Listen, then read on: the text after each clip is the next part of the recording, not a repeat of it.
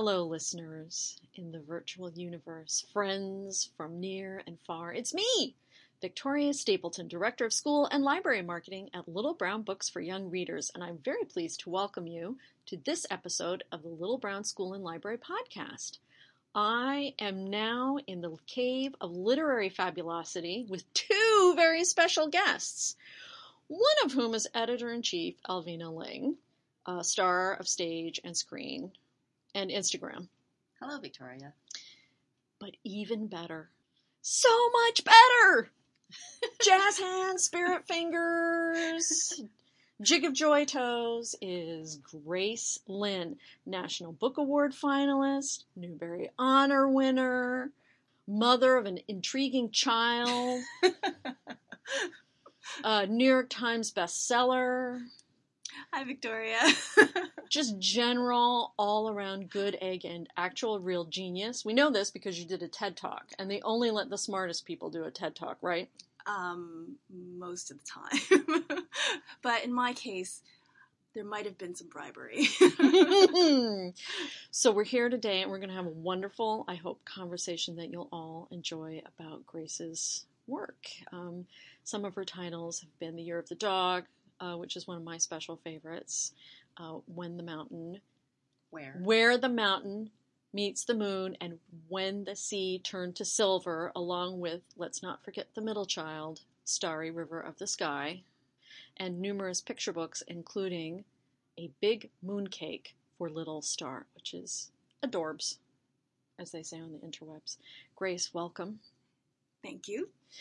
So you've written for multiple age groups, young, verging on young adult with your middle grade novels. They're so sophisticated; they sort of verge up into that young adult uh, situation.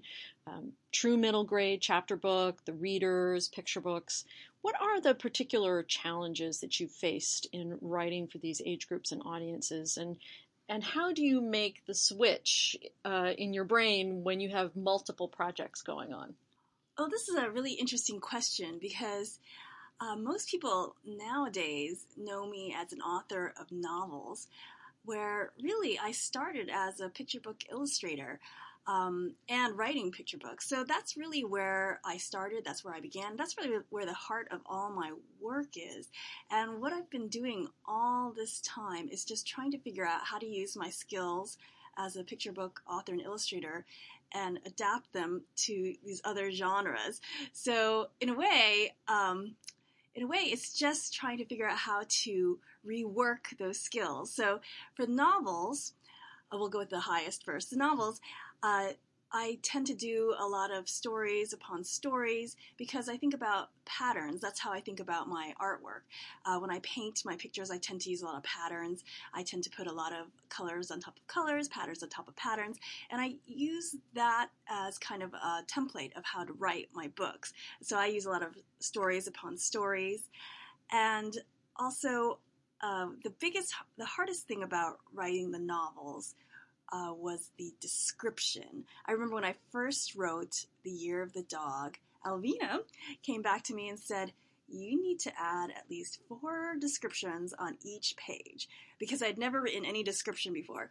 Um, I always, because I had background in picture book illustration and picture book writing, I always assumed that the descriptions would be in the pictures, but there's no pictures in a novel.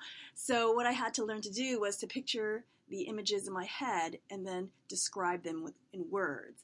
So it's really just using all those skills as a picture book creator and translating it for these different mediums. I think that's super interesting to me uh, because I hadn't thought about the plot and the voice in that manner because what you're talking about with the description is sort of the voice element of the book. Yes, definitely. Alvina, what what have you done in working with Grace to address the different age audiences involved in her work? Um, well, uh, I don't know if many listeners will know this, but Grace and I were actually childhood friends. Uh, we met when we were 10, and then we reconnected when we were in our 20s and both breaking into publishing. So Grace had just gotten her first picture book contract, and I had moved to Boston to break into publishing and we became roommates. And as roommates, I did work with Grace on a lot of her picture books. So I was one of her early readers and would go over the text. Um, but when I got my job at Little Brown, I had wanted to work with Grace on novels, and I asked Grace if she had any ideas for a novel, and that's when she wrote The Year of the Dog. Mhm. And I do remember feeling like the text was really beautiful, but very, very, very spare. Um, I think the, the resulting books are still very, very spare in a wonderful way, but I do remember wanting to add the richness of the descriptions. And I remember, I think some things that people love about those books are the descriptions of food, because I do think a Grace, a very a good Grace Lin book makes you hungry. Um, and when we moved to the fantasies, I think the language got even richer and more sophisticated and more layered. Um, so, to be honest, um, with Year of the, the Year of the Dog, those were autobiographical, and Mhm. I'm a character in those books, and they're very delightful to have worked on because of that. But when she wrote Where the Mountain Meets the Moon, I thought, oh my God, Grace is a genius, and I did not realize this since we met when we were 10 years old. And where did that story come from? Um, so, you know, I, I just help Grace. She, it's it's really comes from her. I find it interesting to talk about this because I'm fascinated by how authors develop their voices, but also develop the relationship with their readers. And we'll come back to a little bit more of that in a minute. But as you're thinking about the descriptions and working with Alvina to work on the language of this, part of that is expressing the voice of your characters or expressing the voice of the vision and getting that to work with the patterns of the plot. But I wonder is it in your mind thinking about how much work do you want the reader to do? Or another way to phrase that is how much space do you want to give your reader to fill in the world? That's that's a good question. Um, I think a lot of writing is, and a lot of creating books is kind of an act of faith. You have to believe that the reader will come along for the ride, and you have to trust your reader that they'll figure it out. I know some of, especially my latest novel, When the Sea Turned to Silver, you know, it's a pretty complex book, and uh, and at points I was like, maybe this is too complicated, but honestly, uh, I thought about all the letters and the students I've met who've loved my prior books, and I was like, no, I I believe in them. I know that they will catch on, and I know that they will know what I'm I'm trying to do here. And I think uh, so far, I, I feel like I've been proven right. I would think so too, and I'm intrigued from your perspective, Alvina, as an editor, somebody who sees a lot of different work from a lot of different people over time. I think about books um, such as and authors like E.L. Konigsburg, who, you know, The Mixed Up Files is not a simple book. A Wrinkle in Time is not a simple book. And these are in the same age range that Grace is working with in her novels, in her fantasy trilogy. But why is there an expectation that this age group needs something simpler? I think that uh, outside of publishing, perhaps there's that expectation. But I do think that true readers, the children themselves, their teachers, the librarians, um, I think they do realize how sophisticated middle grade can be and how sophisticated the readers are. Um, I do remember working with Grace very carefully on When the Sea Turned to Silver on all of those plot points and those layers, and we did worry how much of it is clear, how much of it is too much of a leap. And I think we reached the right balance because, from my point of view, I think it's okay if the reader doesn't get it on the first reading. And I didn't get it on the first reading either. I had to read it many, many times over the course of the editing. Um, but I think after reading it many times and after carefully reading, you do pick up on all of those details and you can understand how it all comes together. And that, I think, is the genius of that book, is how it all comes together at the end. I guess it's because it's the kind of it's also the kind of book that I like to read. I'm a big rereader. I like to reread books over and over and over again. And to me, when I discover something new, it's kind of like this great discovery, like a jewel. And so I guess because those are the books I love, I, I'm kind of creating those kind of books too. A book that you can read again and again and hopefully find something new. Well, that brings me into a follow up point. How has your work as an author affected your reading? Because before you were a writer, you were a reader. Before you were a drawer, you were a reader. That's true. You know what's really affected my being an author hasn't so much affected my my writing um, be, what has affected my writing or my books has actually been becoming a mom. That's probably the, been the biggest. I was trying to think that was the, probably been the biggest influence and biggest game changer for me. Um, you know, I went to art school. Uh, I've studied children's literature. I've loved children's literature. I love all the classics. You know, one of the things that we held up in in school was like Maurice Sendak's Where the Wild Things Are. You know, like that is like the ultimate book. We all like bow down to that book as as, you know, children's book gospel. But, you know, I have my own daughter and uh, you know, she turned maybe when she was four, I took out the book, like, this is where the wild things are. And she took one look at it, she grabbed it, and she threw it under the bed. she was like, no! she's like, that book is boring. And I said, we didn't even open it. How could you say that? And she would not let me read it. And all of a sudden, I was I was starting to learn the disconnect between what we revere as children's book creators and what kids want, or what some kids want. I should say what kids want, but what some kids connect to and what real kids uh, may or may not value.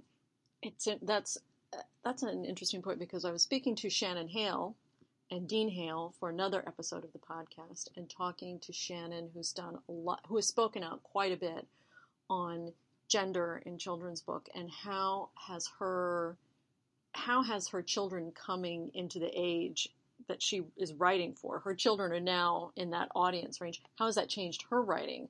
And and she was discussing the responsibility she felt of to write something that was engaging and, and substantial and respectful. Not that she expects her kids to be her fans. That's that's too hard, isn't it? but thinking of, of, it gave her a closer appreciation of that. Definitely. I mean, as a as an author who who talks a lot about diversity issues, um, one of the things that I tried to do with Hazel, my my daughter, is we would read three picture books a night, and my thing was that if we read a, a, book with a white character, then we had to have one of the other books be at least a person of color or characters of color, and the third could be animals or something. And it was so difficult to get books that we would both agree on. There were so many books that she would that I would show her, and she was like, "No, just by the cover." Um, and the, I remember I remember giving up some nights saying, okay, it's all animal books this night because it was just so difficult. And it kind of showed me, like I said, the, the disconnect um, between what we value as adults and creators and what kids want to read before they go to bed. So I know you do a lot of school visits in the year, and you meet thousands of children in a year, and you get a lot of feedback from them. What has meeting them and interacting with those audiences taught you? Well, that's been really great. Uh, you know, I hate traveling to school visits, but I love the actual visits because meeting the kids is wonderful. That's actually one of the reasons why I um, fell in love with writing novels because the feedback from kids is so much uh, stronger or so enthusiastic, so passionate when you talk to kids that are reading your novels, like third, fourth, fifth graders, because they have so much to say. Whereas picture books, um, you hear from the parents and you hear from the kids, but they don't have as much to say. So it's sometimes it it doesn't feel as satisfying. Whereas when you talk to the older kids, it's it's really satisfying because they can talk, they can list every little thing that they loved about the book, and they want to ask all these questions. And it's really the, my interaction with these older kids at all these schools that really gave me the confidence of making my books more and more complicated. You know, uh, the Year of the Dog the Year of the Rat, Dumpling Days, they're they're pretty anecdotal. They follow a straight line. Uh, but when I started writing Where the Mountain Meets the Moon, and I started talking to these kids, all these students, and I realized, you know, I can trust them. You know, they are they are really smart. They're probably smarter than me. Like they can handle a complicated story. I could write the most complicated story, and they will probably know more about it than I do. so uh, I think that's what's been really great. It's given me um, it's given me a big respect for their capacity of, of, of reading, of what they can read and what they will read. Have you ever been surprised by those readers, what they see in your books?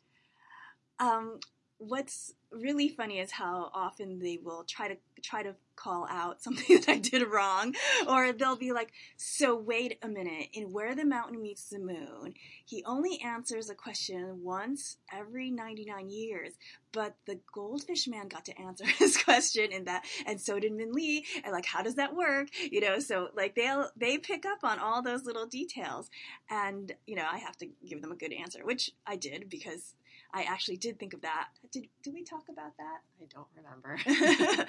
well, just in case you, you're wondering, it's because the goldfish man tricks the old man of the moon to ask him the question first, not reversal. so that is why he's able to get his answer.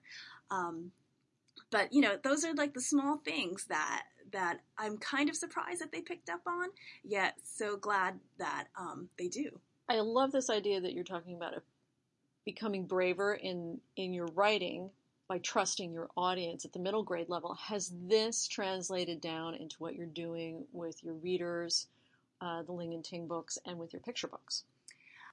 Interacting with younger kids has made me rethink a little bit of my picture books.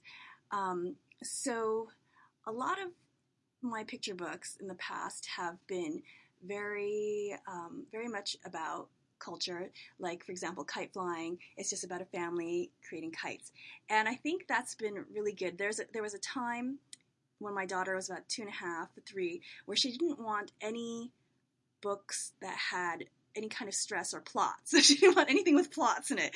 Uh, you know, like um, it was like caps for sale. Like that was too stressful for her because what happened to all the caps, you know?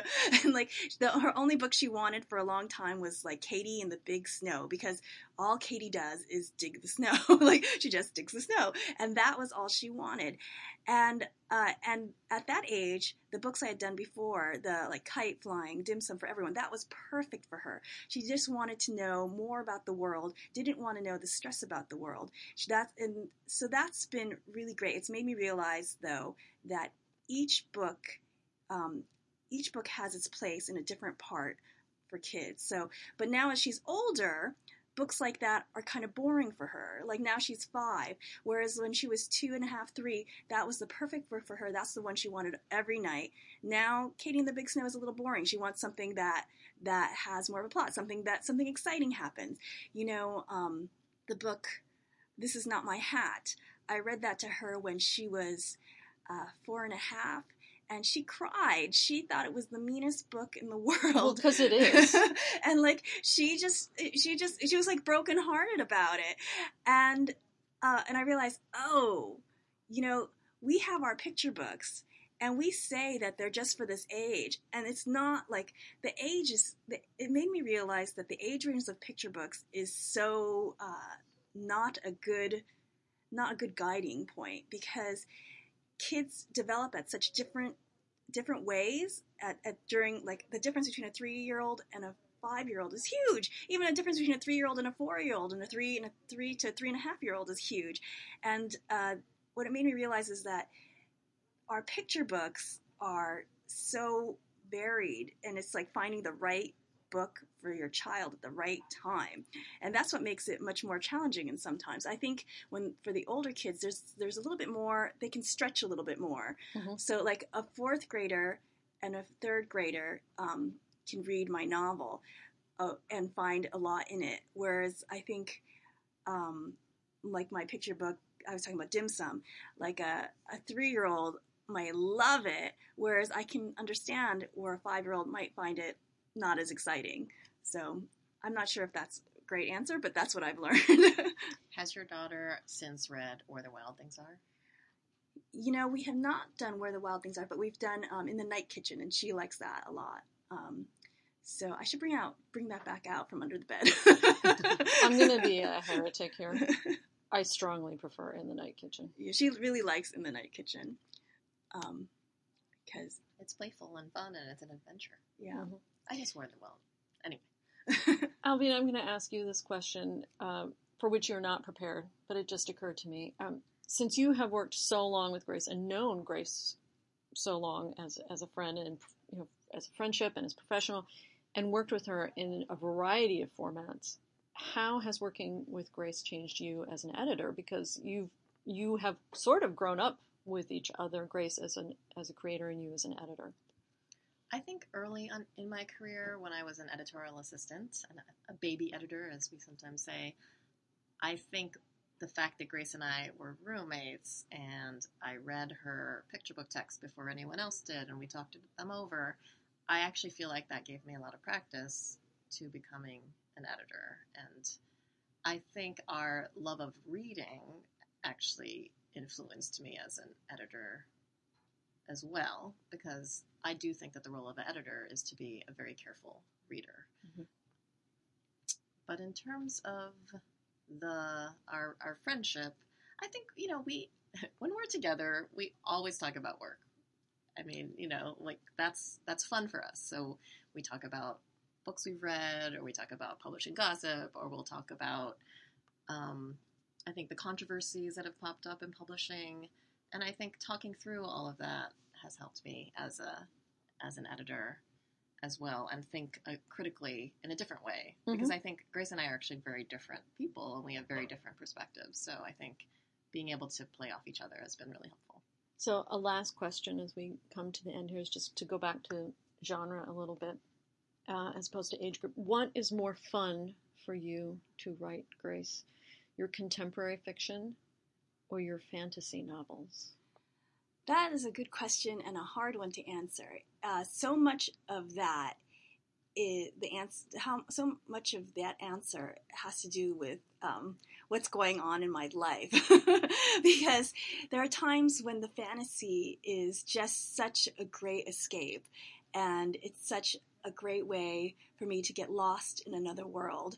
And the contemporary, especially when I'm writing about my family or writing about um, things that has, have happened to me, those are just great things to write when I feel like I want to be in touch with my roots or in touch with my family and remember how close we are and, and to kind of embrace the love that you have in real life. So it's it's it's hard to say right now with everything going on. I think the fantasy is where I would lean to, but you know, that's that's just because of of how I feel about the world in general right now.